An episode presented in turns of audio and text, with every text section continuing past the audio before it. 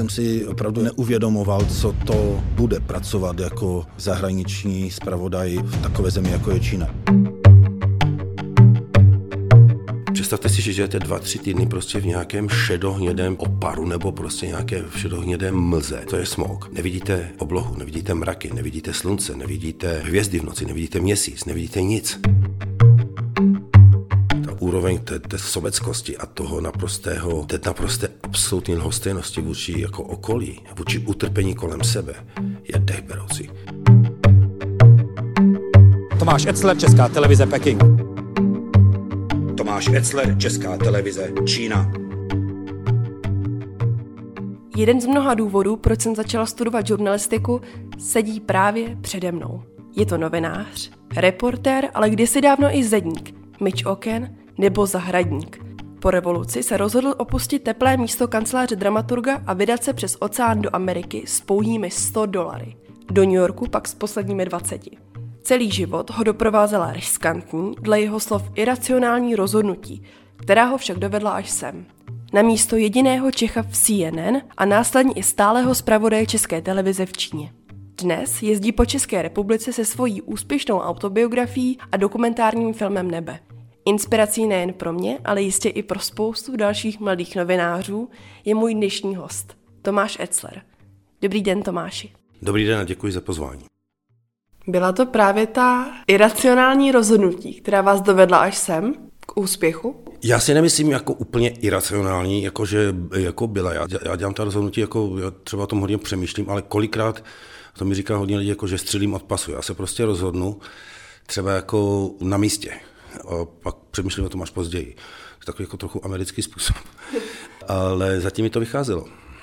Třeba konkrétně s tím zahradníkem. Vy v knize píšete, že jste vůbec neměl žádnou zkušenost se zahraničením, ale tomu zaměstnavateli jste řekl, že máte. Tak vyplatí se takhle v životě riskovat?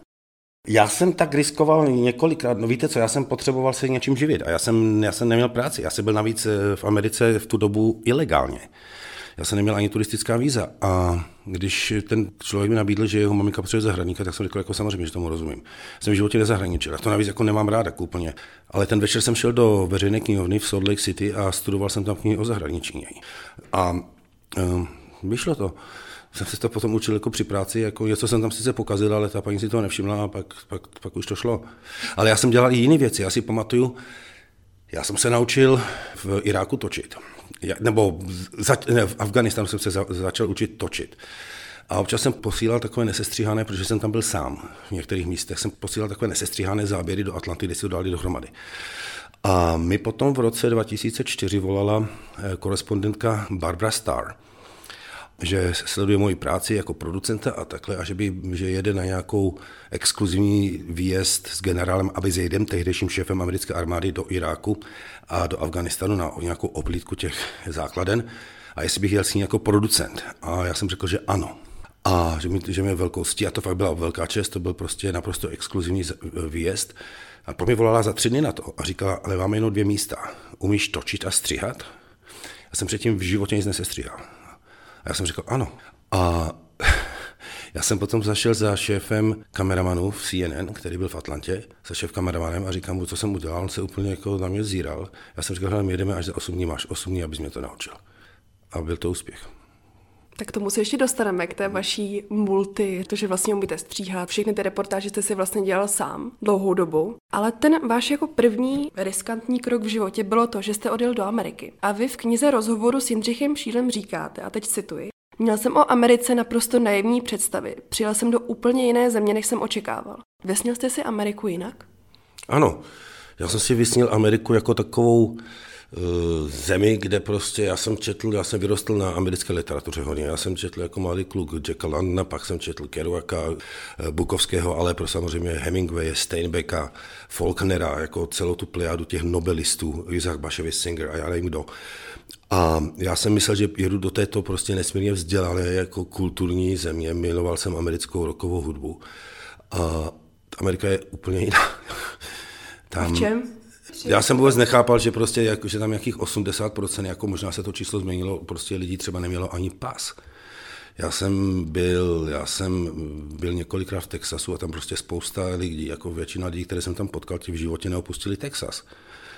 A já když jsem pamatuju, když jsem, pop, jako, když jsem byl začal být schopen číst knihy, tak jsem vlezl do knihkupectví.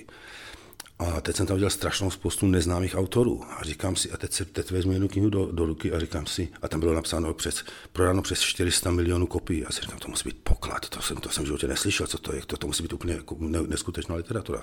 A byla to Daniel Steele, naprostá kravina prostě. Ale opravdu jako, jsem, jsem si fakt myslel, že jdu do strašně sofistikované země. A ono to až tak není. Jsou tam samozřejmě nesmírně jako sofistikovaná místa, jako jak tam totiž v té Americe můžete bydlet jako v naprost, naprostém jako západákově, nebo já bych řekl v nějakým zpátečnickém státu, jako jsou je třeba jižní státy Alabama, Louisiana nebo takhle, ale pak jsou tam skvělé státy, jako kde mi, a skvělá města, kde mi bylo dobře, jako je Denver, New York. Pardon, vy jste jel tehdy do... Salt Lake City. Do Utahu. Ano. Tam jsem jel proto v tom roce 91, protože jsem e, tam znal jednoho lesce. Tam je, to je prostě ráje pro lezení a pro lyžování a já jsem se potkal s jiným lescem, na, američanem na Kavkaze mm, tři, čtyři roky předtím, kdy jsme tam byli jako se školou a oni tam byli lézt. A my jsme si od té doby psali a on mi napsal pozvání, takže já jsem měl za ním. To byl takový odpichový bod pro mě, to Salt Lake City. Za celý těch 8 let, než jste nastoupil jako editor do CNN, tak jste pracoval jako dělník, pečovatel, ale i ten zahradník a mnoho dalšího. A zároveň jste si pořád říkal, že máte navíc a že jste přece nepřijel do Ameriky mít okna. Kdy jste teda viděl toho budoucího Tomáše, který by třeba v Americe žil už pět let? Viděl jste třeba až jako do 60, nebo řekněme jako nějakou vizi o sobě, jestli jste měl? Ne, to je, no jasně, to je, to je takhle, mě to ze začátku hrozně bavilo. Já jsem už řekl, já jsem, já jsem vyrostl naprosto na Kerouakovi Londonovi jako Bukovském. A já jsem si najednou uvědomil, já žiju tu jejich knihy. Já prostě, oni taky jako se živili prostě, jak to šlo. A mě to hrozně bavilo za začátku. A pak mě to bavit přestalo asi po dvou, třech letech. A pak už to, už nejenom, že mě to nebavilo, ale jsem si prostě jako mlátil do hlavy. Jako, jsem říkal, přece jsem tady nepřijel, abych do smrti prostě umýval záchody. A do, do toho mi volali občas ještě, nebo psali mi z české televize, moji bývalí z československé televize ještě, nebo pak už to byla česká, moji bývalí kolegové, jako, co tam blbneš, proč tam ješ záchody, vrát se sem, budeš mi zpátky svůj kancelář, můžeš dělat jako dal, další pořady. A já, to, to bylo pokušení, ale já jsem si říkal, já když se teďka vrátím do Ostravy, tak každé ráno, až si budu čistit zuby, já se budu muset dívat do zrcadla a říkat si, ty jsi to nedal, ty jsi na to neměl, ty jsi to vzdal. A já jsem si říkal, to já tady radši zavřu jako ten umývač záchodu nebo číšník a budu se o to pokoušet jako dál nějakým způsobem uspět.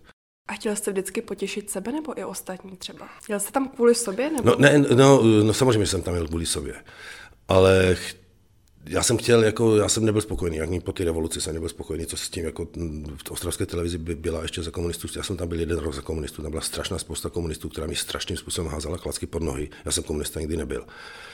A oni po té revoluci tam všichni zůstali, jako v podstatě, nebo téměř všichni. Já jsem říkal, s těma lidma nechci dělat, tak proto jsem se jako rozhodl, ale já jsem, jako já jsem chtěl pracovat prostě pro nějakou prestižnější jako organizaci a chtěl jsem hlavně sám sobě dokázat, co, co všechno ve mně je, jako já jsem to netušil. Já ani prostě ještě týden předtím, než to všechno vypuklo s tím CNN, jako já jsem si myslel, já jsem v tu dobu byl na americké univerzitě a já jsem si myslel, že skončím v nějakém spravodajství v Denveru nebo v Colorado Springs nebo prostě jde v Colorado a že prostě budu dělat místní lokální zprávy, což by bylo úplně, jako to by mi úplně stačilo. Mě to v životě nenapadlo, že bych se mohl dostat do CNN, to bylo prostě úplně jako jak jiná planeta, že jo. Takže já jsem tam měl prostě, jako, já se rád tlačím, jako dokázat, jako co, co vydržím, nebo co, co prostě, jako kam až se dostanu. Jak jste zmínil, tak uh, jste se snažil živit se, jak to šlo. Takže jste neměl moc peněz. A za co jste nejvíce utrácel tehdy v Americe? A co mělo naopak největší hodnotu? No, nejvíce jsem utrácel za horolezectý materiál. Já jsem těch, z těch 100 dolarů prakticky celé dolary utratil za lezečky. Eh, protože já jsem neměl pořádné le, boty lezecké, tak jsem si tam koupil boty. Ale to jsem zase bral jako investici, že protože ti horolezci to je taková specifická partička všude na světě. A já jsem věděl, že prostě mezi těmi lesy, že s nimi můžu být upřímný, že nemám papíry a že tam nějakou práci najdu jako mezi nimi. A to se fakt stalo. Takže já jsem chtěl ty lezečky, abych se prostě mezi ně dostal. V tu dobu jsem ještě lezl jako celkem velice slušně. A takže asi toto a potom jídlo, jinak nic. Jako já jsem prostě jako žil skromně, já jsem se pohyboval, já jsem si počil kolo, já jsem se pohyboval, jsem neměl ani to auto.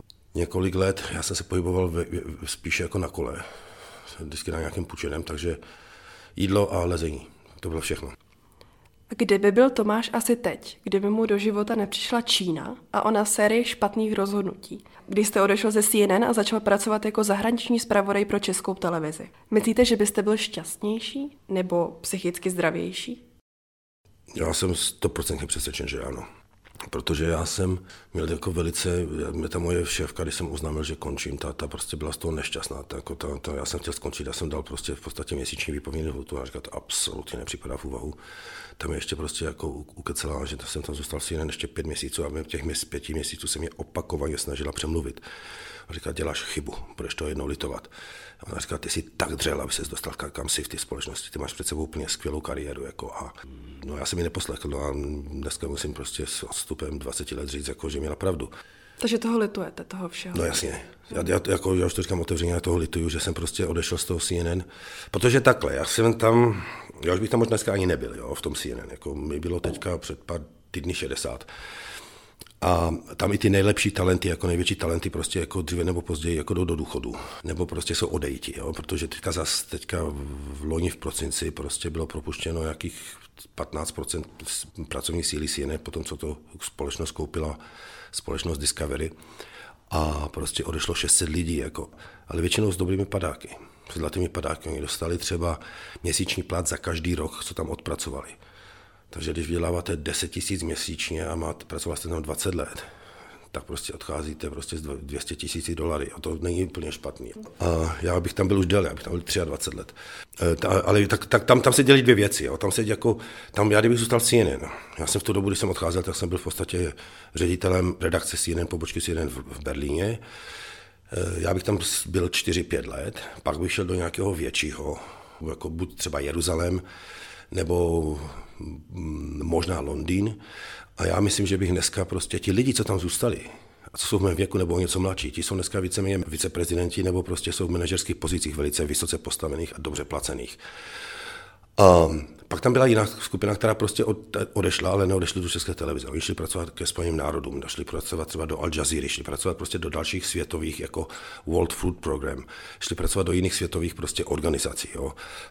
A já jsem odešel do České televize, čili jako ta Česká televize byl taky jako zajímavá zkušenost, samozřejmě jako já, já si jako z tohoto hlediska nestěžuju, protože já jsem samozřejmě, než jsem k ním odešel, já jsem si je proklepnul trošku, já jsem se sledoval, co oni dělají, mi tam byla sympatická ta parta jako Michal Kubal, Zdeněk Šámal, jako takový mladí chlapi, kteří založili ČT24, myslím, v roce 2004. A jako já jsem jim fandil svým způsobem. Jo. A, to, a, to, a, a to jsou prostě, Kubal je světový novinář. Jako. Tam je několik novinářů v té české televizi, kteří by se prostě opravdu obstali ve světě. Takže já jsem věděl, že jdu sice do lokální televize, jak jsme to říkali v CNN, jako do národní, ale že jdu prostě mezi velice kvalitní novináře. Rozhodně nejen jedna dobrá věc z toho všeho vzešla, a to je vaše kniha Novinářem v Číně, co jsem to pro boha udělal. Ta kniha je červená, tušíme asi oba proč. Eh, komunisté její význam vykládají jako barvu krve bojujících za sociální spravedlnost. Je také spojována se změnou a revolucí. Čím je pro vás ta červená barva? Barvou krve, ale oběti komunismu. Ve 20. století a dodnes prakticky žádná ideologie nezavinila smrt tolika lidí jako, jako komunismus nebo nebyla zneužita k zabíjení jako komunismus. Jako náckové jsou proti ním jako čučkaři, jak říká bývalý prezident Zeman. To jsou desítky milionů mrtvých v Rusku, desítky milionů mrtvých v Číně, miliony mrtvých v Kambodži, v jiných zemích. To, je, to jsou prostě, to je naprosto vražedná ideologie a já považuji všechny komunisty všude na světě za kriminálníky. A díváte se na tu červenou barvu jinak po té vaší zkušenosti v Číně? Je ještě červenější. Já se totiž vybavuju, že vy jste přijel do Pekingu a viděl jste z okna ty rudé hmm. vlajky. Hmm. Tak jestli jste tu barvu pak vnímal jinak? Já jsem na ně alergický, dneska jako spíš na ty vlajky. Mi nevadí červená barva, já mám červené kolo třeba, ale, ale jako já jsem alergický na ty, na, na, na, na ty vlajky a tu symboliku, co to představuje, prostě jako utrpení milionů, sta milionů. Takže Jo, to, to, a to bylo, to bylo přesně ta příhoda, o které říkáte, jak jsem seděl na ty rudé vlajky, tam, tam, tam ta věta padla, proto jsem tak ta kniha jmenuje. Já jsem se díval z okna, já jsem vybaloval techniku v redakci a teď jsem viděl všechny ty rudé vlajky z okna v tom příšerném smogu a já jsem říkal, co jsem to pro boha udělal. Já předtím, já to celý život kritizuji, já to já jen nenávidím ty komunisty, jako já, já předtím utíkám a teď se do toho dobrovolně vrátím. Jako já jsem říkal, co jsem to pro boha udělal.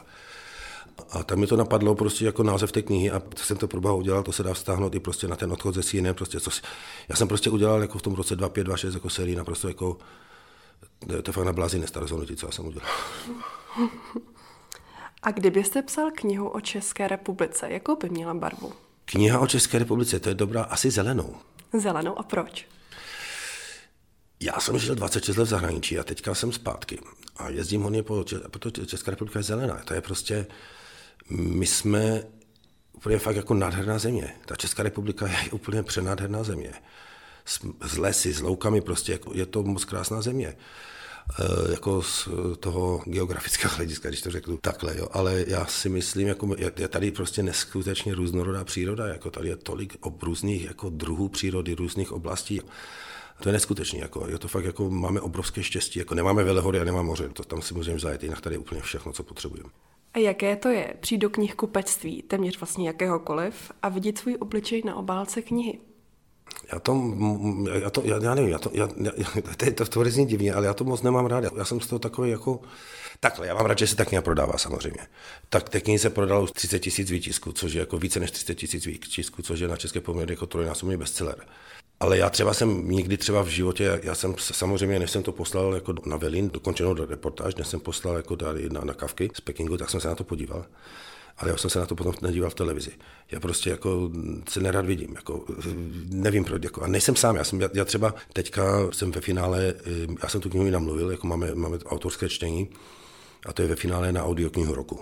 My jsme prostě tam byli, nevím, desítky knih a jsme prostě poslední tři finalisté, tak ve příští čtvrtech to bude rozhodnuto. Ta kniha byla druhou nejprodávanější audioknihou roku v loňském roce. A posloucháte se rád? Vůbec. Já nevím, jako, já se stydím, nebo já nevím, jak to popsat, ale já prostě, a nejsem sám, já znám pár dalších kolegů, co se taky jako nejsou schopni jako poslouchat nebo se na sebe sledovat, ať už si jiné, nebo možná i v české televizi někdo byl, ale Nevím, prostě jako nem, já, já navíc u toho vždycky nacházím, co jsem mohl udělat lépe. Jo? To je další věc, taková, taková muka. Jo? Takže já se nesleduju, já se ani jako neposlouchám. A hlavně mi je to trapné, jako ještě jako mě, promiň, promiňte, mi je trapné chodit do toho knihkupectví a dívat se na vlastní knihy, jako to vypadám jako, jako nějaký, jako prostě, já nevím, samolibý, jako nějaký, já jsem, jako já říkám, mám obrovskou radost, že se to prodává, mám obrovskou radost, že se to lidem líbí, ale jako kochat se na své pohled na své knihy ne, to nechodím. Tam se proto, protože v poslední době mi přijde, že z novinářů se stávají tak trochu celebrity. Teď jste mi teda odpověděl, ale vy se teda necítíte být celebritou nebo někým jako více známým? Ne, mě lidi, mě, mě lidi poznávají, jako to je, to je další takové ho. Jakože se musím, jako, já si vždycky dělám srandu, jakože tady v Praze se musím chovat slušně, nebo v České republice, protože mě všichni znají, nebo hodně lidí mě zná, ale já nemám rád tu publicitu rád, jako ne, nemám, jako já nejsem prostě, jako kdybych ji měl rád, jako, takhle, já jsem třeba v životě, v CNN několikrát jako koketovalo to, to vedení s tím, jestli nechci před kameru. A já jsem řekl, já nechci, já prostě nemám tu potřebu, jako mě bavila ta práce producenta, jako což je stejně jako v podstatě jako v, tom, v, v takových těch štábech, kde je prostě producent nebo produkční, já nevím, říká se tomu v angličtině producer, kameraman a korespondent, tak ten producent má vždycky to poslední slovo. Jako. Samozřejmě potom, když je pluser, tak všechno spadne na jeho hlavu. Jo. Ale tam mě prostě bavila, bavila ta, ta zodpovědnost toho rozhodování prostě ve velice těžkých, válečných, vypjatých situacích. A já jsem neměl žádný, já nejsem jako, já jsem nikdy neměl nějaký zájem před kameru, jako, ale jako v té české televizi tam to, to, byla, to byla jediná možnost, která tam byla, jít prostě před kameru. Takže já mám radost, jako když můžu občas, jako když ty moje reportáže prostě občas jako někomu zlepšili život, co se párkrát stalo že si prostě, jako už i v CNN, jako že si prostě se udělal nějakou reportáž, která se vysílala světově a lidi si našli, jak prostě třeba vybrali peníze na někoho nebo takhle, jo. Ale to není můj gól, jako můj, můj, nebo můj účel, jako můj účel je informovat.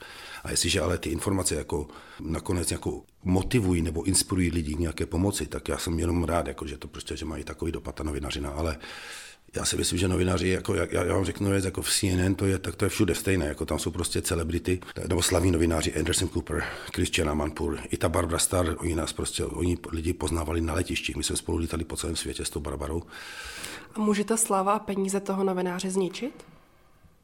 Já si myslím, že do jisté míry, takhle, a já, proč já o tom mluvím, ale třeba takový lidi jako, nebo Larry King, jak byl, to jsou lidi, kteří vydělávali třeba 6, 8 a dneska podle mě více milionů dolarů ročně. Jo. A já si myslím, že to je prostě úplně jako dobře, jako good for them, ale jako, že to, to, je prostě excesivní jako suma pro novináře. A co se potom dělalo tady s těma to lidma, já jsem tomu říkal, to byl takový jako výsadkářský žurnalismus. Oni prostě poslali do Iráku tým. To, to tam všechno předpřipravil, všechno tam natočil, všechno tam jako... A pak přijel někdo tady z těchto hvězd na pět dní udělat stand-upy a udělat rozhovory a zase jako vypadl. A to je prostě jako, zhodili ho tam, za pět dní ho tam to vytáhli, ale přitom ten tým tam třeba pracoval měsíc, dva ale ten novinář samotný tam nebyl. Ale jako oni jsou to do dneška skvělí novináři. Já si myslím, že jim to do hlavy nevlezlo. Takhle, pokud novinář začne více hovořit o sobě, než prostě o tom příběhu, jako a pokud se cpe do každého záběru, tak, tak, je, tak je to špatně. Tam, tam, už se, tam, už, tam už se něco zlomilo v tom, to, v tom člověku. A co se týče té knihy, eh, potřebujete k psaní knihy spíše klid nebo ruch? Potřebuji klid. A náladu? Taky. Na, já, já, píšu, já se, já se snažím psát kdykoliv, protože já jsem přišel na takový, jako, že, že i když třeba napíšete 500 slov, jako já, jsem si, já mám takový jako tak, tak, taky jsem to dlouho nedržoval, ale já mám prostě, když teďka, já už teďka, teď jsem zase rozepsaný jako ve velkém, ale i když se mi do toho nechce, já si napíšu vždycky minimálně 500 slov denně. Protože když to nestojí za nic, ale ráno se máte k čemu vrátit. A dá se, dá se to korigovat, dá se to opravit a takhle, jo. A potřebuju klid, ale občas u toho poslouchám hudbu. Jednak poslouchám hudbu, když prostě píšu o nějakých konkrétních věcech, kterou jsem poslouchal v tu dobu. A mě to nějakým způsobem emočně vrací, jako mě ta hudba prostě mi pomůže jako cestovat v čase v podstatě. Jo. A nebo většina, nebo když píšu prostě o nějakých, teď jsem psal právě, já jsem psal teďka jako velkou kapitolu o filmu Nebe, o tom vzniku toho filmu Nebe a o toho jsem poslouchal jenom prostě klasickou náboženskou hudbu. Jo. To vyvolá určitou atmosféru, určitou náladu. Nostalgii. No, nostalgie, ale i jako takovou prostě asi, jako, to je strašně silné téma a, a jako jsou to věřící jako jeptišky a těch oratorií a těch různých mší, jako, od Haydna přes Mozarta, prostě zelenku je celá řada. V té knize mě krom jiného zaujala kapitola, kde společně s ostatními novináři z velkých médií doprovázíte vynesení olympijské pohodně na Mount Everest. Eh, tam se vám rozbil ten modem. Began? Began? Began. Ale to, že se vám rozbil, to znamenalo žádné vstupy, žádná videa, žádné fotky, prostě nic, tma. A novináři z konkurenční BBC vám tehdy půjčili svůj náhradní. Setkal jste se vždycky s takovým chováním eh, od nejvíce konkurenční televize? Víte co? Ano. Tohle bylo teda naprosto unikátní. Jako já jsem jako nevěřil, že protože oni nás mohli úplně zdemolovat. Jako tam bylo BBC a CNN, to jsou ti jako ve světě, to jsou ti největší konkurenti. Jo? Jako Al Jazeera se nepřibližuje, jak Fox už vůbec ne. Oni, kdyby mi to nepůjčili, ten Bigan, tak, tak, tak to, to, nás totálně zdemolovali. Jako, prostě jako, my, jako, jako, já bych opravdu nevysílal tam to vůbec nic. Ale, a já jsem to třeba zažil i ve válkách, v takovýchto jako vypjatých situacích, a to my jsme tam byli, prostě nás tam bylo jenom prostě 11 stanic, ani ne 8 stanic, bylo nás tam hrstka, 11 novinářů celkem. Oni viděli, že jsem tam sám. Já jsem jim říkal, že jsem na volný noze. Takhle, já jsem byl zaměstnanec z České televize a CNN mi tam poslal, protože já jsem měl ze CNN smlouvu jako na, na poloviční úvazek. No a smiloval se nade mnou ten kameraman. Ale e, já vám třeba řeknu, i ve válkách my jsme si takhle pomáhali. Prostě já nenechám druhého novináře ve štychu, protože tyhle bitvy jako konkurence prostě a porazit konkurenci, to spíš probíhá mezi našimi šéfy. Jo, ale prostě na tom, na my jsme tam v podstatě jako na, na tom Everestu, nebo prostě v té válce jsme všichni na stejné lodi, jo, takže si pomáháme, pomáháme si prostě s tím, že si kolikrát někdo, třeba někomu přestane fungovat kabel, tak si půjčeme kabely, jako, nebo kolikrát i s jídlem, s vodou, prostě si, jako, když vidím, že někomu došla voda, tak mu to pochopitelně dám vodu. Jo. Vlastně oproti té konkurenční bitvě je ta skutečná bitva úplně něco jiného. No jasně, jasně, tam, tam taková to, ten, to, to kamarádství tam existuje. Tam kamarádství tam existuje zejména a, a zejména v těch vypjatých situacích si lidi jako opravdu pomáhají v tom, v tom terénu. Pracoval jste jak se Švýcary, Američany, Čechy i Číňany, tak vlastně i s Němci. S kým se nejlépe pracuje? Pro mě s Američany, naprosto s Američany. Já jsem v té Americe žil 14 let a pak jsem ještě proto si jen pracoval dalších, jako prakticky až do loňského roku, jo, jako i když teda už jenom externě a jenom velice málo. Ale američané, jako eh, já si pamatuju, kdykoliv jsem chodil, já to taky píšu v té knize trochu, kdykoliv jsem chodil prostě s nějakými nápady za svými šefy, tak oni jako, když si rvali vlasy, že to jsou úplné šílenosti, jako my jsme třeba natáčeli jedno s Andersem Cooperem. Já jsem si vymyslel, že v Americe každý rok jsou obrovské požáry jako v lesích, ať už to je Idaho, nebo Colorado, nebo prostě Kalifornie. A oni do těch lesů, oni tomu se říkají smoke jumpers, to jsou hasiči, které prostě házejí přímo do toho ohně. Velice nebezpečná práce. Já jsem si myslel, že chci skočit s nima a že si vezmu ten bigan, než budeme dělat živé vstupy přímo jako z toho hořícího lesa. A povedlo se to, bylo to pro Andersona Krupla. A tam jako, jako, jako mi se strašně líbilo to, že prostě v té Americe, jako když se do něčeho jde, tak jako je nezajímavé, jak je to obtížné. Dobře, zkusme to. Američani dělají takovou věc, oni prostě se do všeho vrhnou, jo. A když se spálí, tak se otřepou a vrhnou se do toho znovu jiný lidi. Jako a já, já, si pamatuju, když jsem přijel jako do Německa po těch 14 letech v Americe, tak jako jak, jakýmkoliv nápad, s kterým jsem přišel, to bylo jako, a to nejde, to bude příliš obtížné, a tak to v Německu nefunguje. Já jsem říkal, mi to úplně jedno, jak to funguje v Německu, to bude fungovat podle mě, ne podle prostě jako Německa. A čili jako to je jedna věc. Další věc mě strašně sedí třeba ten styl toho amerického managementu. Samozřejmě máte plat, ale oni jsou prostě, já kdykoliv jsem přijel z toho Iráku, kdykoliv jsem přijel od někud, tak prostě si mě pozval šéf redaktor nebo šéf CNN, prostě poděkoval mi, potřásl mi rukou prostě za, za těžkou práci a dobře odvedenou práci. Já si pamatuju, tam za mnou tam byl Petr Svidenský, jako v, to je jeden vynikající kameraman České televize. On dal výpověď na tři roky v České televizi a přijel za mnou pracovat do Číny. A já jsem musel k šefty ze CNN, protože on je fakt slušný a vždycky, když se vrátil z natáčení, tak se vrátil do redakce CNN a přišel za ním šéf redaktor a osobně mu poděkoval. On říkal, já jsem úplně v šoku, to se mi v životě České televizi v životě nestalo, něco takového. Jo? Čili my ti američani to takhle sedí nejvíc. A je to právě ta průprava od Američanů, která vám pak dodala v té Číně něco, co třeba jako ostatní novináři nemají? Protože ne každý by to zvládl, ten post toho zahraničního zpravodaje v Číně. A jaké to byly ty vlastnosti, které vám vlastně umožnily to, že jste to jako dal? Nebát se jít do ničeho. Nebát se jít do ničeho, věřit si a když se vám to nepodaří, pokusit se znovu. Takový to jako jdeme na to. Let's do it. To, to, asi, jako, to asi nejvíc. Já se tam potřebuju vrátit, protože to negativismu prostě tady v Evropě, jako v České republice, ale v Evropě vůbec, jako v Německu, ve Švýcarsku je tolik. Se chci nadýchat zase trochu toho čerstvého vzduchu, prostě jako let's do it všechno je možné. No jasně, já prostě, já, já jezdím s přednáškama tady jako o tom prostě jako z Ostravy až prostě k EMI nebo z Ostravy jako až do CNN a já nevím kam. No, ta přednáška, já tomu říkám, nic není nemožné. Jo? A to jsem se prostě naučil v Americe. Když někdo něco chce a chce to opravdu hodně a je ochotný za to obětovat, tak toho dosáhne. Vy jste byl v Číně celkem sedm let. Uh-huh. To je poměrně dost dlouhá doba. Vy jste říkal, že pět let je takové maximum? Čtyři spíš pro novináře. Sám se řekl, že po takové době tam je člověk buď alkoholik, šílený alkoholik, anebo metamorfoje v Číňana. Jak pro boha vypadá taková metamorfóza v Číňana? To, eh, to, to jsem zažil několikrát. Prostě lidi v podstatě začnou uvažovat jak Číňani. Přestanou jako, oni jako, jako, jako novináři se strašně zhorší, protože přestanou prostě jako obracet ty kameny, jako jak se říká, nebo prostě hledat jako úplně přímo tu věc, jak, jaká je. To jsou většinou lidi, kteří si jako ještě navíc třeba vezmou Číňana nebo Číňanku, jako že prostě jako žijí ten čínský jako styl života a nějak zapadnou do toho davu. Já jsem toho zažil několikrát, že prostě ti lidi už se neptají ty kritické otázky nebo nehledají ta kritická témata, ale spíš to dělají tak, aby neměli problémy, aby to jako nějak prostě vycházelo, aby to pořád ještě vypadalo jako novinařina. No, zažil jsem to několikrát u lidí. K vaší první návštěvě Pekingu, tehdy ještě nepracovně, jste napsal, Již na první pohled z dálnice na cestě je vidět, že jde o tvrdé město s chlapskou povahou. Jak jste to myslel? To je strašně nepříjemné město. To je strašně jako tvrdé město v tom, já jsem vždycky jsem dělal srandu, že to je jako Ostrava v 70. a 80. letech, jo, prostě je zasmogovaná. Tam neuvidíte úsměv na ulici, jo. tam je prostě všechno, všichni jsou nepříjemní, všichni jsou prostě strašně jako tvrdí. Jo, jako. A mi pak došla ale jedna věc já jsem se prostě do těch nálad dostával taky, jako do těch prostě, jako když jsem byl pořád naštvaný, když jsem byl pořád prostě, jak jsem, kdy, kdy mě rozhořila každá maličkost. Já jsem, když jsem tam žil, tak v Pekingu bývalo prostě 270, 280 smogových dní v roce. Já jsem si odtamtud přivezl permanentní chronickou bronchitidu, zhoršilo se mi tam astma. A to je jenom jedna věc, co, to, to, to je to fyzické škody, které vám napáchá ten smog. Ale já jsem si v životě předtím neuvědomil důležitost oblohy na psychice člověka, než jsem o to přišel.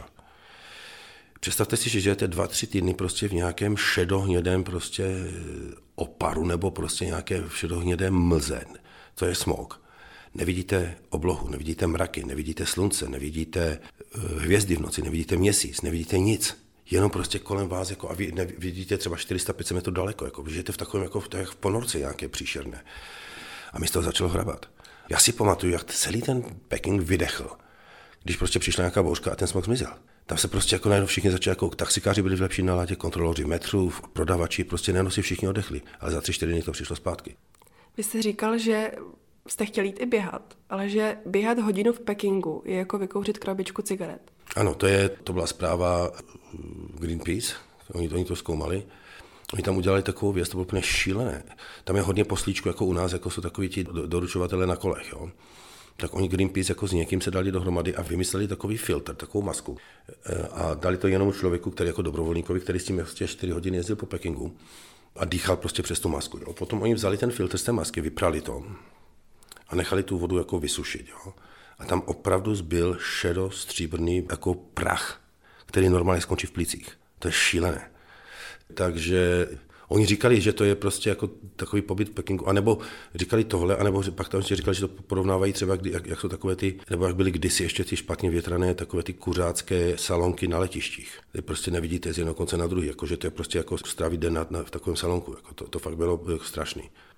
Dle vašich slov nejste expert ani na Čínu, ani na život v Číně, ale na vyprávění příběhů. Jak odvyprávět něčí příběh efektivně, ale zároveň, aby to bylo reálné a jako uvěřitelné? Víte co? Já jsem při tom psaní se držel jenom faktu. V té knize není vůbec nic vymyšleno. Tam je všechno, já totiž mám jako dobré archivy, jako jednak teda, já mám dobrou paměť, je, to je jedna věc. Druhá věc, ale ta paměť jako nemůže spolehat jenom na ní. Já jsem si kvůli toho už dávno, prostě od roku 2006, já mám doma v e-mailu 36 tisíc mailů. Jsou všechno pracovní maily. A já, když potřebuji něco zjistit, tak já si tam dám nějaké to klíčové slovo, najdu to a prostě já vím, co jsem, jak, jak, jak jsem komunikoval se svými kolegy v Číně, jak jsem komunikoval, či to je další obrovský zdroj pro mě, jako to je v podstatě takový pracovní deník. Další zdroj, já prostě jsem tam udělal tisíce rozhovorů. Já mám ode všech rozhovorů, mám přepis, eh, překlad a já to mám doma zaarchivováno. Jo? Čili veškeré citace, co jsou v té knize, jsou přesné z těch rozhovorů, které já jsem v té Číně dělal. Navíc já jsem, já mám obrovský čínský archiv, jako videoarchiv, který já, já jsem ho chtěl předat české televizi, ti, oni ho nechtěli, pak jsem ho nabízel Barboře Šámalové, ti ho, tak, ho taky nechtěl, já jsem byl z toho úplně na pav, tak jsem si ho nechal. A já, když už pak, pak se opravdu seknu, tak já se podívám na to, co jsem natáčel třeba když opíšu o nějakém příběhu. Proto já jsem třeba schopen v té knize popisovat do detailně třeba, jak to vypadalo v nějakém tibetském domku, protože já jsem to podíval na tom videu. Jo? A navíc, jako, když vidíte, to, když slyšíte ty zvuky a když vidíte to, to video, to vám zase vrátí další ještě, jako paměť, další vzpomínky. Takže a, a každý příběh jako musí mít samozřejmě, lidi se identifikují s jinýma lidma. Takže jako já se to snažím stavět jako na lidských příbězích. Já celou novinařinu jsem pojímal vždycky jako vyprávění příběhu. Jo? Jako, samozřejmě je třeba říct fakta, jako je třeba říct čísla, prostě útok v Bachmutu zabil prostě 14 civilistů. Jo? Ale za každým tím mrtvým civilistou je zdevastovaná rodina. My jsme se snažili říkat jako nejenom ta čísla, ale ukázat, jako, co to dělá s těma lidma. Jo? a že jsou prostě traumatizovaní na zbytek života. Jo? A dneska trauma, a Ukrajina a traumatizovaná podle mě na několik generací dopředu. Jo? S tím se jako diváci ve světě jako stotožní, protože dát, jako s číslem se nikdo nestotožní, ale s tou lidskou tváří, s tím, jako když člověk vidí jako z první ruky to lidské utrpení, tak s tím se lidi stotožní. Čili já se, já se snažím vyprávět ty lidské příběhy. A já nejsem expert na Čínu, já jsem nevystudoval tu historii, jako já jsem teda samozřejmě četl spoustu knížek o Číně, jo, ale nejsem synolog, ale uh, já jsem tu Čínu celou procestoval. Já jsem byl v každé provincii a v mnoha jsem provinciích a městech jsem byl jako nesčetněkrát. A mluvil jsem tam s tisíci lidma, od těch nejchudších rolníků až po čínské milionáře. Jo. Čili jako já ji znám, jako já mám takovou tu empirickou zkušenost s tou Čínou, ne tu teoretickou, ne tu akademickou. Vy jste ty všechny reportáže sám točil, stříhal, Psal. Psal, primárně psal. A bylo třeba, vy jste podle vašich slov dost perfekcionista, bych teda typla. A jak bylo těžké třeba tu práci pak někomu předat? Kdy jste si potřeboval najmout nějakého kameramana, tak, aby to bylo podle vašich představ? To bylo těžké. Já se přiznám. Já jsem ale potom jako, já jsem ke konci spolupracoval s několika kameramany, třeba ten Petr Svědenský tam byl, pracoval jsem tam, jsem jako výborného kamaráda eh, a výborného kameramana američana Nathana Mogra. A já jsem ze začátku jako, eh, já jsem se naučil točit v těch válkách. Jako já jsem opravdu, jako já jsem to nevystudoval, já jsem učený, jako já jsem samou, jo. Ale měl jsem k tomu ty nejlepší poradce na světě, jako fakt nejlepší kameramany, co si jen mělo. Já si pamatuju, když jsem začal točit a stříhat první reportáže, tak já jsem všem těm kámošům zavolal, dívejte se na to. A říkejte mi, co jsem udělal špatně, ne co jsem udělal dobře, říkejte mi, jako, co bylo blbě, co tam jako nesedělo. A tak jsem se učil pak mi strašně pomohlo, když jsem se naučil stříhat, protože vy si stříháte vlastní materiály a teďka zjišťujete, Ježíš Maria, mi chybí tenhle záběr, nebo já jsem měl udělat toto, nebo toto. Takže to se nějak skombinuje v té hlavě prostě. A já to potom jsem už točil třeba zejména v těch rychlých situacích, já jsem si to už přestříhával v hlavě. Já už jsem přesně věděl, proč dělám ten, jako já už jsem to prostě v hlavě stříhal, když jsem to točil. A v té Číně jsem potom jako, a v tom CNN to bylo pořád jako tak víceméně půl na půl, jako, nebo spíš jako 30% jsem točil a 70% jsem měl kameramana. Já jsem vždycky točil jenom v místech, kde jsem prostě se dostal sám, jo. Že ono to je dobré, když umíte všechno, protože když třeba jste v té válce, nebo když jsem byl prostě, když bylo tsunami v Ače v Indonésii v roce 2004, tak tam měla nějaká, tam, tam byl nějaký červený kříž a měli v té helikopteře jenom jedno místo. Tam, tam se nevede štáb, tam se vede někdo, kdo to umí všechno dělat. Tak jsem tak poslali mě, že jo. Ale potom, když jsem začal jako pracovat s těmi kameramany, tak jsem prostě, potom, co jsem si v Číně opravdu čtyři roky točil praxi exkluzivně sám, tak jsem jim hodně čuměl přes rameno prostě a, a, a snažil jsem jako nějakým, a kibicoval jsem a pak jsem si že to je úplně blbost, protože oni točí trošku jinak než já, ale točí úplně skvěle. Takže ano, ale bylo to, chtělo to trošku jako vůle nekecat jim do toho. A viděl jste, jak ta reportáž bude vypadat dopředu? Měl jste jako v hlavě vždycky nějaký jako námět, nebo jste točil vždycky? Ne, víte co, při točení reportáží jako většinou, vy se o té reportáži učíte, vy se o tom tématu učíte, jako to je prostě, vy se učíte na pochodu jak kolikrát, a zejména v té Číně nebo v těch válkách, jako tam jako vůbec nevíte, co se vám podaří natočit, jako vůbec, jako, a tam, tam, tam bylo vždycky tolik překvapení, jo, čili samozřejmě jako máte představu, chcete natočit reportáž o dětech, které byly otráveny melaminem v Číně, nebo chcete natočit reportáž o čínských dobrovolnicích během olympiády, tak prostě jako víte, že musíte se samozřejmě připravit, jako třeba nakontaktovat nějaké organizace, které organizují tyhle dobrovolníky, potom prostě domluvit s nimi třeba, že půjdete s nimi na nějakou obchůzku, jako jak pomáhají cizincům během olympiády a pak na té obchůzce potom domluvit s nimi rozhovory, ale tam se může stát cokoliv, že jo, při, při natáčení, takže jako nikdy přesně nevíte. Jako, já, jsem si, já jsem se snažil vždycky co nejvíc připravit na ty reportáže, ale já jsem nikdy nešel točit s tím, že vím, jak ta reportáž, o čem, jako věděl jsem, o čem chci, aby ta reportáž byla, ale jak dopadne, jak vyzní, to jsem nikdy netušil. Že vy jste řekl, že točit reportáž s nějakým záměrem je pak už propaganda. Je přesně ono. A to se dělo, jako já, já jsem se bavil, já jsem měl kamarády, kteří pracovali pro čínskou CCTV, to je Česká státní televize. A ti mi říkali, že prostě když šli do terénu, tak ti šéf-redaktoři jim řekli, jako, jak ta reportáž má dopadnout, jako, jako, jak má vyznít. To byla blbost. To prostě ta vyzní reportáž vyzní podle toho, co natočíte. Jako a buď vyzní dobře, nebo, nebo jako vy se musíte řídit těmi fakty, které se během té reportáže dozvíte, a nebo které si potom jako na doplnění, které si dočtete prostě, jako třeba na webovkách té firmy, nebo já třeba, když jsem šel dělat nějakým rozhovor, tak já jsem si prostě podíval, jestli už nějaké rozhovory byly, co v těch rozhovorech říkal nebo říkala, a samozřejmě já jsem se připravoval velice postivě na každé natáčení, ale já nikdy jako jsem tam nešel s tím, že vím, co chci natočit. Jako. V jednu dobu jste pracoval pro tři televize. To byla teda česká televize, pak externě CNN, ale i švýcarská televize. Kolik hodin denně jste měl volno? Vůbec. Já jsem pracoval kolikrát 15 hodin denně. A tady nejde jenom o ty hodiny.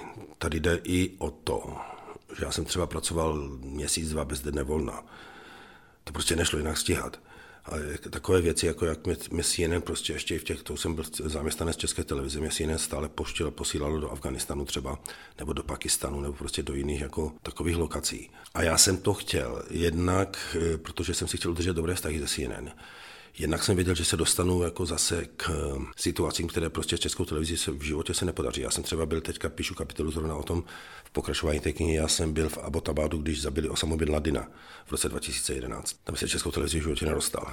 A naštěstí česká televize, to byl Martin Řezníček, mi to toleroval, protože věděl, že ta česká televize taky z toho bude něco mít. A ta, ta CNN mi jako věděl, že pracuji pro českou televizi, takže když jsem pro ně byl za jejich prachy třeba v Kábulu, v Kábulu v 60. a v 70. letech jezdili trolejbusy české výroby, ty troleje už tam nejsou, ale ty slopy od těch trolejů tam pořád jsou a ty trolejbusy oni schovávají v nějakém hangáru. Tak já jsem udělal jako krátkou 90 vteřinovou reportáž o trolejbusech a těch doufají Afgánci, že se, až bude mír, že se zase vrátí do ulic. Jo.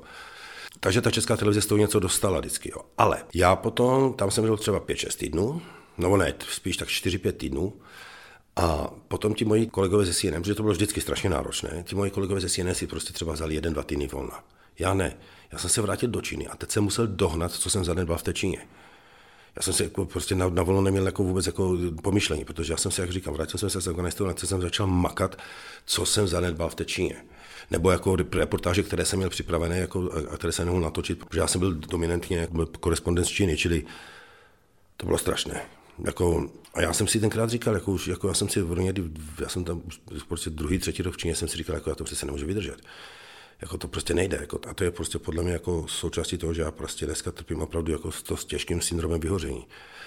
Jsem prostě, já jsem se z Číny přijel úplně vyčerpaný. To je důvod, proč jsem dal výpověď v české televizi. Já už jsem nemohl. Já už jsem opravdu nemohl. A pořád se cítíte být vyhořelý? Jo. Projevuje se to tak, že třeba takhle mě baví psaní té knihy. Já jsem si našel svůj vlastní rytmus. A baví mě jezdit po těch přednáškách po republice. Ale mě oslovilo několik prostě tady jako z pravodajských organizací. Jestli bych třeba nechtěl mít vlastní podcast. Dokonce mě oslovila nová, jestli bych nechtěl moderovat nějaký pořad tam, jo. A já když jsem nad tím začal přemýšlet, tak už jenom ta představa, že se prostě třeba každý čtvrtek musím na něco připravit, mi se z té představy dělalo nevolno. Já jako v té, v té Číně, jako já když jsem tam končil ty poslední roky, mi se dělalo nevolno, fyzicky nevolno, když jsem uviděl kameru třeba. Jako když jsem uslyšel slovo letiště nebo hotel, jako mi se fakt jako, jsem dostal křeče v žaludku, ale vážně. To, to došlo až do takového stádia, jo. A já jsem se o tom bavil samozřejmě jako s odborníkama, s psychologama, říkali, to může trvat 10 let, než se jako odpočinku, ale, ale ty neodpočíváš, ty, ty dál jdeš. Jako. Takže e, projevuje se to tak, že prostě, jako já, jsem, já jsem odmítl. My jsme dokonce třeba ze Seznam zprávy měli pilotní podcast. A já jsem potom řekl, ne, nezlobte se, já do toho nejdu. Já prostě nemůžu. Vám bylo to 60. Mm-hmm. Všechno nejlepší. Děkuji. A, a říká se, že v 50 nastává ten zlom, kde je člověk moudřejší. Cítíte se být moudřejší? Vůbec. Jako moudřejší v čem? No takhle, jako mám jisté životní zkušenosti, to samozřejmě, jo. Mám jisté životní zkušenosti a pracovní zkušenosti. Udělal jsem v životě chyby, jako, kterých jako třeba v Americe dneska, kdybych odcházel do Ameriky s tím vědomím, které mám dneska, tak by mi netrvalo 8 let se někam dostat. Jako já jsem prostě vůbec netušil, jako jak na to dneska bych věděl. Ale moudřejší, jako já pořád dělám jako klukoviny, jako pořád dělám pitomosti. Navíc jako já mám, já totiž od mala trpím ADHD, jo? ale je to, jako řada lidí mi říká, že jsem si na, na, nemohl vybrat lepší zaměstnání, než prostě jako, než dělat s tím ADHD, protože jako já jsem schopný dělat na čtyřech věcech najednou, myslet na deset věcí najednou. Třeba vlastně i nespat, o tom taky píšete, že jste třeba tři dny v kuse nespal, je to tak? Ano, ano. A to se stalo, to se stalo několikrát eh, kdy prostě nebyl čas. Jako, já, já si pamatuju, jako, poprvé se mi to stalo se CNN, to bylo v roce 2002, to jsem teprve začínal pomalu jezdit když tady byly ty záplavy v roce 2002. Tady byly obrovské záplavy v Praze, tak mi tady poslalo CNN. Takhle, já jsem přijel a CNN, když člověk letí čtyř, v letadle 4 než déle hodiny, tak letíte biznisem automaticky, jo? ale má to své výhody. Oni to vidí, proč to dělají, protože já jsem přišel do Prahy. Já jsem šel přímo z letiště k satelitnímu vozu, který byl před hotelem Imperial, teda Intercontinental tady na břehu Vltavy. A já jsem měl dva korespondenty. Jednoho poslali z Jeruzaléma a jedno, jeden přiletěl taky z Atlanty ale přiletěl jiným letadlem než já. A já jsem prostě produkoval pro dva korespondenty jo? a měl jsem dva kameramany, ale já jsem byl sám produkční. My jsme jeli asi nějakých 630 hodin v kuse. Pak jsme šli do hotelu, to bylo někde na Pankráci nějaký hotel. Já jsem říkal, konečně se vyspím, dal, dal jsem si pivo v hospodě, na telefon z Atlanty, že u Drážďan se protrhly nějaké hráze. Okamžitě do Drážďan. Tak já jsem musel prostě v 11 noci najít dva dodávky taxiky, protože jsme měli techniku, měli jsme toto, byli, bylo nás, já nevím, pět dohromady a jel se do Drážďan a tam jsem produkoval dál. A já jsem prostě navíc ještě nevedla dálnice tenkrát do Drážďan, byly po uzavírané cesty, čili já jsem navigoval toho prvního řidiče, který se mu pomáhal jako projet, takže já jsem nespal 72 hodin jako poprvé. Ale letěl jsem do Prahy biznesem, čili já jsem přijel vyspaný. Kdyby ještě přiletěl rozlamaný z nějakého 8-hodinového letu, tak jsem to, já nevím, jestli bych to dal. A pak se to dělo prostě několikrát v těch válkách, ale tam zase adrenalin. To je lepší než kafe nebo Red Bull. Novinář, kdo potom zahraniční zpravodaj, ještě ke všemu v Číně, je dost specifická náročná práce a vlastně všude někde lítáte, většinou máte moc času. Jak je těžké si najít partnera s takovou prací? Já říkám, když mluvím se studenty, jako, kteří jako buď gymnazisty nebo jako, jako novinaři, je to strašně těžké, jako, jako, kolikrát jako téměř nemožné. Jo. Já jsem jenom seděl se třemi kolegy, my jsme seděli v Jeruzalémě v jednom hotelu, to bylo ještě, když jsem byl v CNN, to byl tak, já nevím, 2, 4, 2, 5. A seděli jsme večer, jsme popíjeli nějaký drinky jako na terase toho hotelu. A tam byli čtyři chlapy a mezi nimi bylo 12 rozvodů. Jo. Než 16 rozvodů, každý čtyřikrát. Jo. A já jsem se taky rozešel prostě, z, z, já jsem měl jako dlouhodobý vztah ale já jsem byl 8-9 měsíců jako, já jsem byl, víte co, jako já se přiznám, to chce jisté, jistou míru sobectví, jo. prostě budu do toho vztahu vůbec nejít, ale já jsem v tom vztahu byl, když jsem dostal práci v CNN. A já jsem prostě říkal, že se vrátím za 14 dní a vrátil jsem se, se třeba, to, právě jak jsem byl v Praze na těch záplavách, já jsem mi říkal, hele, já jsem na 14 dní jsem zpátky, to prostě bude velká voda, je velká voda v Čechách, pak se to přesune do Německa, pojedeme do Německa, pak se vrátíme do Prahy, jak se z Praha zpamatovává a přijedu domů. Jenomže, když jsem, já jsem byl v taxiku na letiště, jako do Prahy, že poletím zpátky do Atlanty. A najednou telefonát z Atlanty, že musím do Amánu, do Jordánska, pak Jeruzalém, potom Dubaj a pak Afganistán. A to se rozjelo takové kolo, já jsem se vrátil za 4 měsíce, ne za 14 dní. Mě to strašně bavilo, ale já jsem prostě byl úplně nadšený jako tady tím. Proto se ta kniha s tím šídlem jmenuje Kdo ví, kde budu zítra, protože já jsem nikdy netušil, kde budu zítra. Jo? A já prostě možná ještě v tom ADHD to pomáhá, mi to prostě totálně vyhovovalo takový život. Ale na vztahy to není. Jako tam jsou potom jako řada jako vztahů, jsem viděl v tom CNN třeba, kdy ty superhvězdy jako opravdu jezdí. A doma mají, já tomu říkám jako otroky, jako manželka většinou, nebo je to i muž, jako jsou, je tam, tam je i pár žen, který se, a ty ženy třeba mají dvě, tři děti, jako ty, ty, ty, ty některé ty reporterky. Ale tam je ten muž nebo ta žena, která se o ty děti stará. A oni, oni teda vydělávají velice slušný prachy, ale prostě nejsou tam. To byl jeden z důvodů, proč já jsem dal potom, jako, proč, co mi jako trošku pomohlo odejít z toho CNN, protože oni jako tihle lidi, já, já sám jsem strávil tři, troje Vánoce v Bagdádu, já jsem propásl nějaké prostě oslavy jako rodinné, já jsem propásl prostě pohřeb rodiny a já nevím co. Ale oni to jsou lidi, kteří to třeba tak, dělají takhle 30 let. Oni propásli vyrůstání svých dětí, maturity svých dětí, graduace svých dětí, vše, veškeré svátky, veškeré Vánoce. Jo. A já jsem si říkal, co jim potom zbyde, jako po těch 30 letech. Hromada fotek, nějaké odkazy v historických knihách, krásné vzpomínky nebo divoké vzpomínky. Děti už jsou odrostlé, už mají vlastní rodiny. A já jsem říkal, chci taky tak skončit. Takže jako dělejte to, jako jak to doporučuji, je to úplně neskutečná práce, ale dělejte to, pokud jste svobodní. Jo. Jako třeba jen od, od 25 do 35 a pak, pak, jako, pak, pak ale jako to je neslučitelné prakticky jako s nějakým normálním rodinným životem, naprosto neslučitelné. Jaká je teda ta největší oběť, kterou jste musel obětovat za tu práci? Ta oběť je 100% rodinný život. Ale zase jako to, to, to, CNN je taková jako strašně, já nevím tady jak úplně jako, jako interně, jak to funguje v jiných organizacích, ale my jsme tam v podstatě rodina v tom CNN. Jako já jsem jezdil s lidmi, kterými jsem strašně dobře vycházel. Já jsem si vybíral potom už kameramany a prostě lidi, s kterými chci jezdit. A my jsme strašně kámoši, jako kamarádi, jako ženy, muži, jako a až prostě za hrob. Jo. To, tam to, prostě ta komunita CNN prostě byla úplně fenomenální. Mi to prostě nahradilo tu rodinu, jo. svým způsobem, ale ta jako přímá rodina je nenahraditelná, že jo. Ta oběd je to, že prostě jako mm, nechodíte jako, jako lidi, co mají rádi, jak jezdí rádi o víkendech na kola, nebo prostě co chodí rádi na fotbal, nebo co chodí rádi, já nevím. Tento život neexistuje. Vy prostě jste furt pryč. Já jsem prostě, když jsem začal jezdit, já jsem byl 8-9 měsíců ročně na cestách. Já jsem prostě byl v té Atlantě 3-4 měsíce ročně, jako vždycky na pauzi. Takže obětujete v podstatě ten, ten soukromý život, jako tady jako tyhle věci. Jo. Já jsem prostě prakticky skoro přestal lézt, protože jsem na to neměl čas. Já jsem se teďka prostě před třemi lety k lezení jako zase intenzivně vrátil. To je jedna věc a má to jisté následky. Jak pár lékařů, jako kterým chodím, si myslí, že trpím posttraumatickým syndromem. Což já osobně si nemyslím, ale oni jsou o tom přesvědčení, takže jsou tam jisté, jako, jak se říká, jako takové ty boční příznaky nebo následky, které nejsou prostě, vám to nedochází, ale prostě zřejmě tam jsou. A nebylo to právě třeba i díky té Číně, že jste ztratil ten pocit toho jako vnitřního soukromí, že vás právě... No, no to jasně, to, ale ta Čína to je něco, já jsem, ta, ta Čína to bylo, přiše, to bylo tam, jasně, tam byl takový ten, ta ztráta, jako nás tam furt sledovali, nás tam prostě nám odposlouchovali telefony, odposlouchovali nám, měli jsme štěnice, jak, nebo odposlouchávací zařízení, jak v redakci, tak v bytě doma. A viděli jsme to tak, protože oni jako znali konverzace naše, jako, které proběhly. Kolikrát třeba i v nějaké hospodě jsme se bavili u stolu o něčem a oni prostě o týden později nám řekli, jako, že ví, o čem jsme se bavili a věděli to, jo. takže prostě odposlouchali nás přes telefony, i když ty telefony třeba byly vypnuté. Takže to byl takový strach, to byl život v neustálém stresu. A já si pamatuju, jak jsem tady pěnou přijel prostě já jsem tady jezdil do Prahy jako, jako buď na dovolenou, nebo prostě na nějaké schůzky, nebo na vánoční večírky České televize, ale vždycky jsem měl nějaké pracovní schůzky. Jenom jsme seděli s Martinem Řezničkem, to byl ještě šéfem zahraničního zpravodajství, a bavili jsme se o něčem, já jsem říkal nějaké plány o Tibetu a já jsem prostě se k němu naklonil a začal jsem šeptat.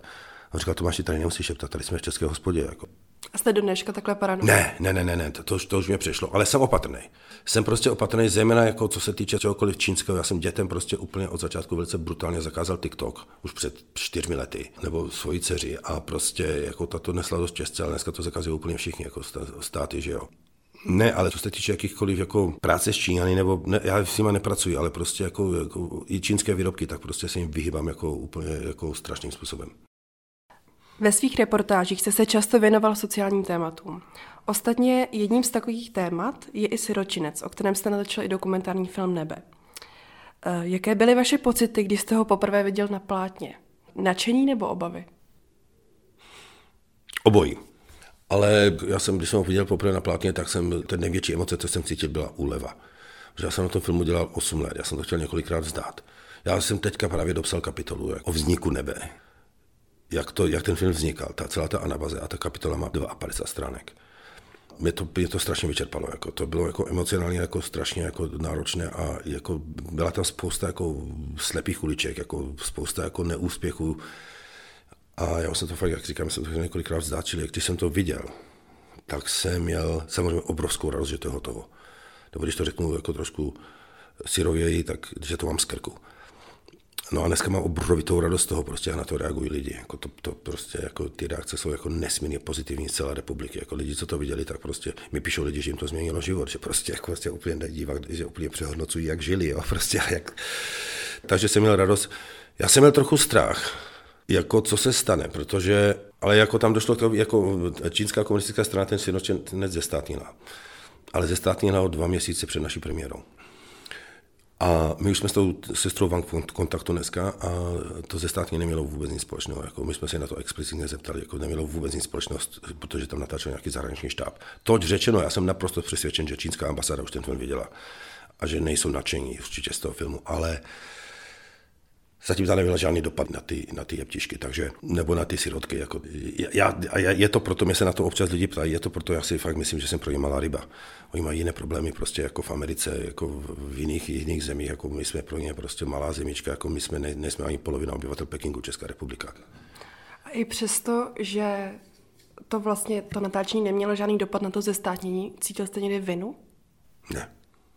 Ne, ne, ne, nebylo proč. Já jsem byl nervózní před tím filmem. Jako já, jsem byl, já, jsem, já jsem byl nervózní, ale ta, tam se tam došlo k jedné věci. Sestra Wang, to je prostě ta hlavní sestra, nebo ta, je, ta hlavní řádová sestra v tom v siročinci, ona to předtím chtěla vidět. Nechtěla vidět celý film, ale chtěla prostě jako, ať jako chtěla napsanou synopsi, kterou jsem teda měl napsanou, tam jak v angličtině, tak v češtině, tak moje kamarádka to přeložila do češtiny, poslala jí to, o čem ten film je, a pak chtěla vidět ukázky, chtěla vidět trailer a ukázky.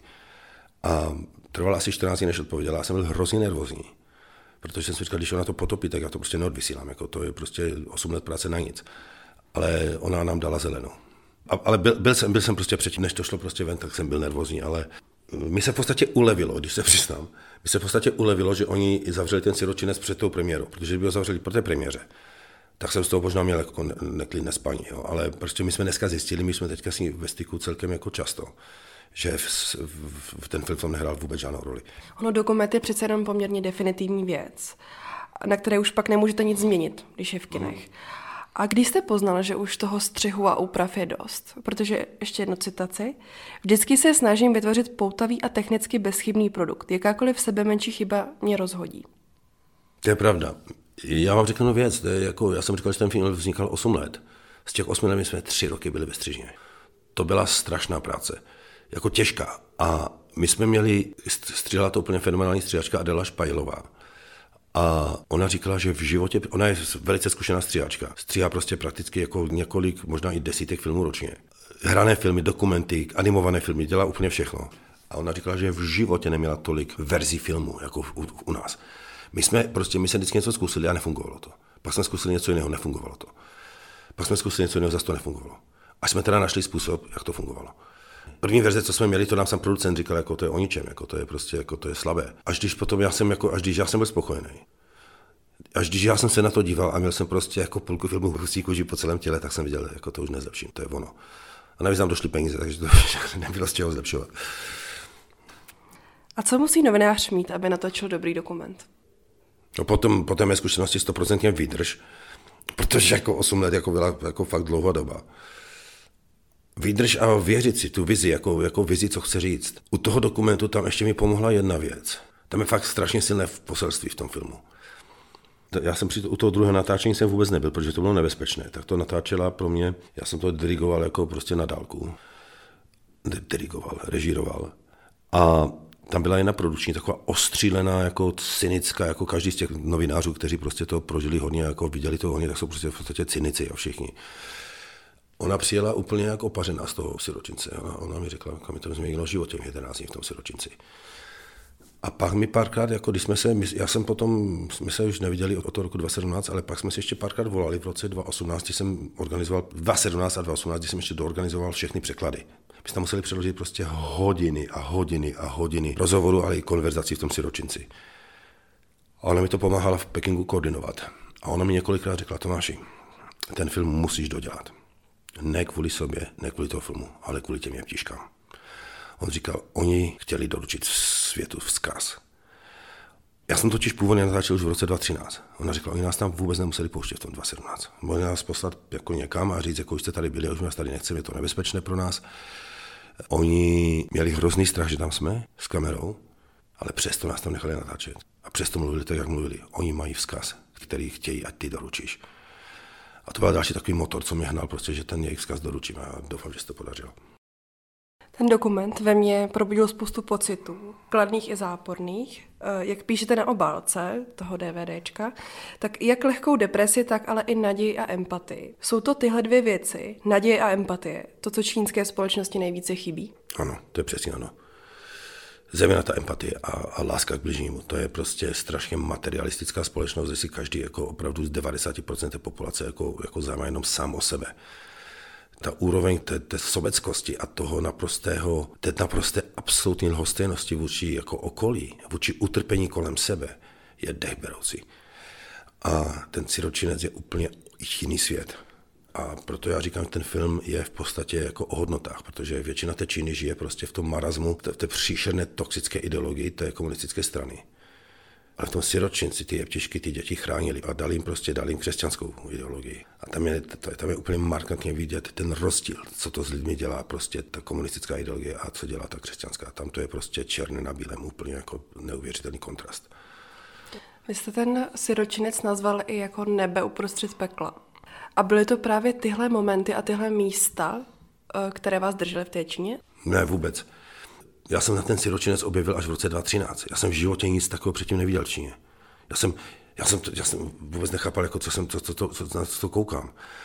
Dokonce i jako vynikající česká spisovatelka Radka Denemarková, která napsala fenomenální knihu o Číně, která tam tři roky žila, napsala knihu Hodiny slova, která potom vyhrála jako knihu roku Magneziu literu. Teďka byla přeložena do Němčiny ta kniha a o německý tisk o ní hovoří jako o budoucí jako laudáce Nobelovy ceny za literaturu.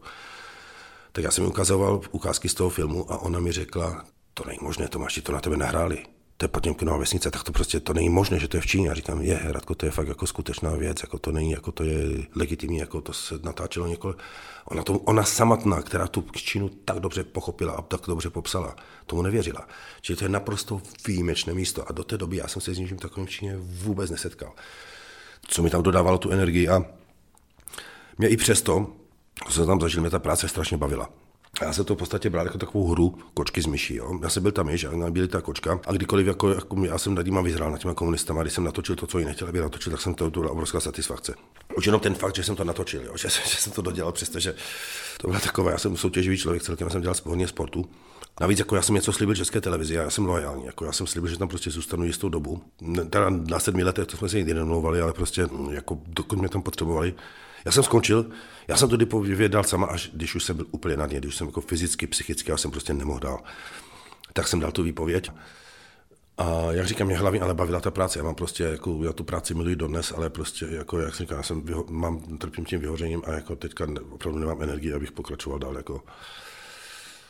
Já už to ani nepotřebuji, jako já, já, prostě teďka, já se teďka chci soustředit opravdu jenom hlavně na to psaní. Jak jsme říkali, tak ten dokument je velice úspěšný. Hodnocení na ČSFD má 83% a získal čtyři ceny na různých filmových festivalech. Proč si vy myslíte, že lidé chodí na váš film? Protože osloví. Protože jako hodně těch lidí jako si uvědomí, hodně lidí mi píše, prostě, jak jsou šťastní, že žijou v České republice třeba, jo.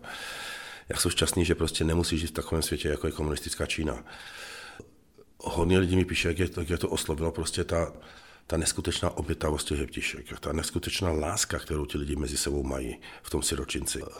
Ta, ta, ta bezpodmínečná láska prostě, kdy jako já to říkám v tom filmu, jako to jsem trošku ukradl tu větu, to mi řekla ta produkčníci, se vrátila z toho siročince a mi řekla, Tomáš, oni jsou šťastnější, než jsme my. Oni se za ničím nehoní. Oni nic nepotřebují. Oni jsou šťastní s tím, co mají. Oni nemusí nikomu nic dokazovat jako oni žijou prostě šťastné životy, jako milují se navzájem. A já si myslím, že to hodně lidí oslovuje taková věc, jo? protože my se všichni za něčím pořád honíme. Pořád jako chceme, jako když máme auto, tak chceme větší auto, a když máme chalupu, tak chceme větší chalupu jako a chceme dovolenou. Když jsme byli v Chorvatsku, tak příště chceme do Egypta, a pak chceme na Bali nebo na Maledivy. Jako, my se furt za něčím honíme. Jo? A oni tam prostě žijou v takovém jako v podstatě bezčasovém prostoru jako, a jsou šťastní s tím, co mají. A já si myslím, že na hodně lidí tohle jako zapůsobí. Velice slušná kariéra, dvě knihy, teď už i dokument. Máte už dost? Nebo člověk jako vy nikdy nemá dost? Já nemám dost. Já si myslím, já nemám dost. A ne, já prostě eh, dokončím teďka tu druhou knihu o Číně a pak chci napsat knihu o té svoji neskutečné anabazi ve Spojených státech. A to budou taky dva díly. Jeden bude prostě ty moje roky v CNN a jeden ještě těch 8 let předtím. A mě, mě lidi píšou, jak, jak, jak se mi líbí ta Čína, jak obrovský to má spát a jak, obrov, jak je to dobrodružné. Ty Spojené státy tu Čínu strčí úplně jako někam, protože to, to, to já jsem zažil v těch Spojených státech, jako to je, já to do dneška jako nechápu, co mi se tam dělo. A si pamatuju, jednou mě vezla moje, já jsem letěl na jednu záchranu v, v Bagdádu a letěla se mnou Ingrid Formanek, taková legenda z CNN, se mnou letěla to helikopteru na tu základnu a bože, potřeboval mluvit s tím velitelem té základny. A ona mi představovala, to je náš producent Tomáš Šecler a říkala, dávejte si pozor, občas se to kolem jeho sere. Tato slova jako shit happens around him. Oni mi dali k nějaké jednotce, se kterou jsem teda byl, jako jsem natáčel, jako žil jsem s nima a po čtyřech dnech dva lidi z té jednotky byli mrtví. A mi se takové dějí věci, jako já jsem, já jsem ve Spojených státech viděl vraždu třeba, jo, jako z pěti metrů. A čili to, co se dělo v té Americe, to je úplně šílené, jako taky jako. Takže já chci napsat dvě knihy o Americe a pak se chci vrátit úplně do dětství, nebo do, do mládí a napsat věko svoje, jako tomu říkám, ostravské roky. Tam taky bude strašná spousta zajímavostí. Já jsem třeba byl na vojně, když propukla revoluce jako během roku 89, takže to bylo taky jako velice zajímavé, co se tam dělo na těch kasárnách. Čili já mám teďka, mě to začalo bavit, mám obrovský radost a motivuje mě ten úspěch té knihy, takže já teďka chci dalších deset let psát, psát, psát, psát, psát. A hledáte nějaký vrchol? Protože vy hodně rád lezete, jak už jste několikrát říkal. A už jste se ho dočkal, nebo ho ještě čekáte, ten vrchol? Jestli ho teda hledáte. Víte co, já mám, jako já, já jsem, já to neberu nějak dlouhodobě, jo, prostě já teďka, já jsem, můj cíl byl dopsat knihu, která se bude dobře číst. To se mi povedlo. Uh, mám z toho obrovskou radost. To je ale zase strašná tíha, jo? to je zase strašná zodpovědnost, protože jako, já občas jako, jako ježišmarja, snad ta druhá kniha bude stejně dobrá jak ta první, jo? prostě to, to, je takové jako, snažím se prostě dostat do toho módu, a z toho se k totiž musím úplně ponořit, jako já prostě přestanu vnímat, co se kolem mě děje, jako já prostě to musím jako znovu žít. Teďka mám takovou obrovskou ambici, ta kniha se překládá do angličtiny. Je to jedno nakladatelství ve Skotsku, co na tom pracuje. Oni distribuují v Austrálii, ve Spojených království a ve Spojených státech. Moje další taková ambice je prorazit s tou knihou v anglickém mluvícím světě.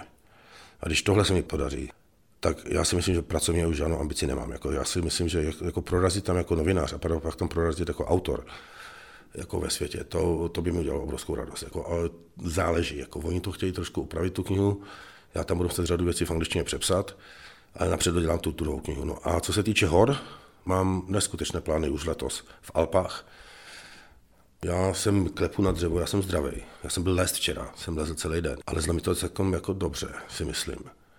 A já chci si zlepšovat. Já jsem si koupil teďka kolo, abych prostě posílil, jako jsem si koupil nové kolo, takže jsem na kole jako chci se udržovat fyzicky jako tak, abych dohnal 10 let nelezení v té Číně. Jako takhle, já jsem byl 7 let v Číně, 3 roky v Hongkongu, tam jsem prakticky nelez.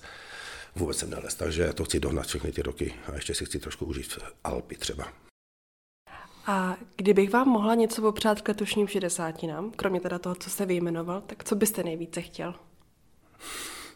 Um, no nic, jako já, já, já co nejvíce času s rodinou, jako s mýma dětma a klid prostě já jsem, jako, to je to možná součástí to ADHD, prostě mě pořád něco žene.